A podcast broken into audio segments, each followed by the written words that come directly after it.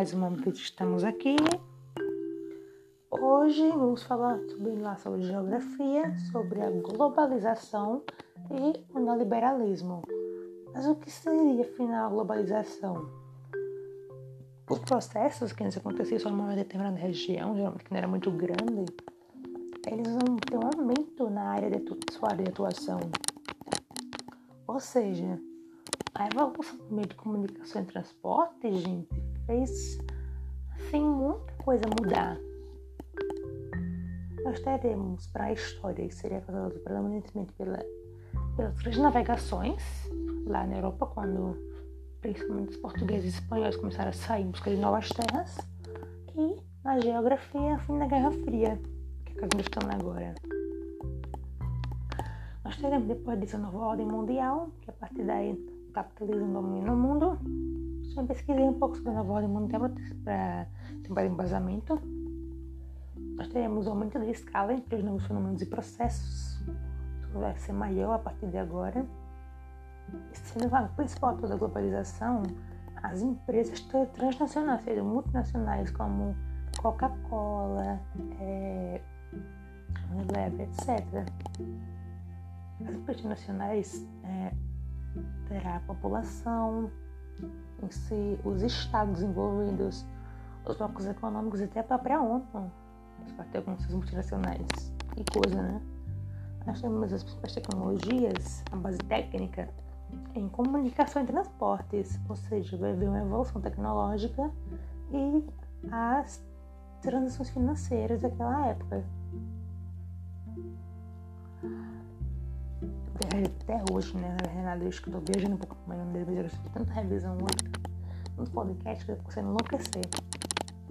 Mas quais seriam as contradições, os malefícios da desigualdade ou da globalização? Primeiro, de tudo, acho que o pior, né? O aumento da desigualdade dos oligopólios. É, são poucas empresas que dominam quase toda a economia. É que são empresas também de populações. Por exemplo, no Brasil, eu lembro, na minha cabeça guardado, acho que não igual, depois de algum tempo, que 10% da população brasileira retinha 90% da renda do país. Também temos crescimento de redes legais, como o crime organizado, por exemplo. Tem sites que você consegue comprar órgãos no mercado negro. E assim, né, que coisa. Nós temos é, hoje os menos excluídos e os mais excluídos que nunca estavam na internet, né?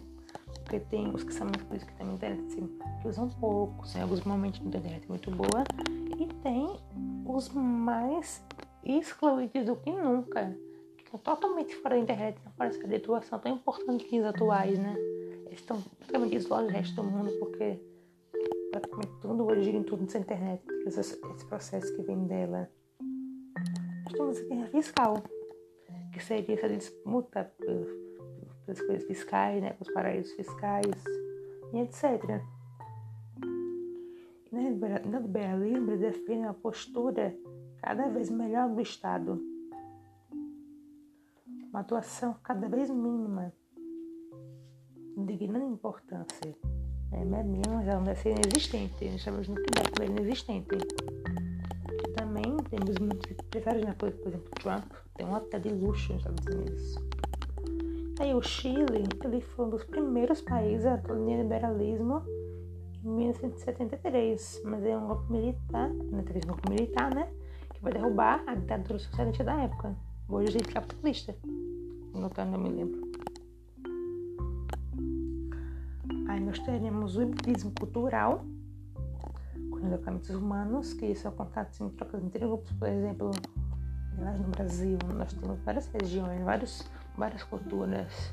No Nordeste, a gente tem muito, muito costume com cuscuz, não dá pra ninguém, mas pão de queijo. Pão de queijo tempos atrás você era no Nordeste, pão de queijo, café, será que isso era comum por aqui? Eu creio que não, né? Era vindo do que a terra tá tudo isso do que a Terra tinha para nos oferecer. Enquanto que hoje nós podemos comer comida que bem longe, sushi, hambúrgueres e muito mais coisas. Tudo isso a globalização nos proporcionou. Também temos Choque de Civilizações, que é a temporada do Samuel Huntington, se eu não me engano o nome dele é esse, que diz que a cultura e a religião dos povos foram principais conflitos depois da Guerra Fria. Nós temos até aquele negócio da Iugoslávia, que é uma coisa bem complicada. E é muito tempo acreditado. Política e religião não se discutem, porque dá muita briga. Assim, tem um debate saudável algumas vezes pode ser realizado, mas geralmente nunca dá coisa boa de discutir política e religião, porque são funcionamento então, muito opostos de cada pessoa, cada um chega de um modo diferente. Tem os ateus, tem os católicos muito fortes, tem os protestantes, tem os que, os que acreditam no candomblé e assim, né? Conservatismo da esquerda, do em poucos casos.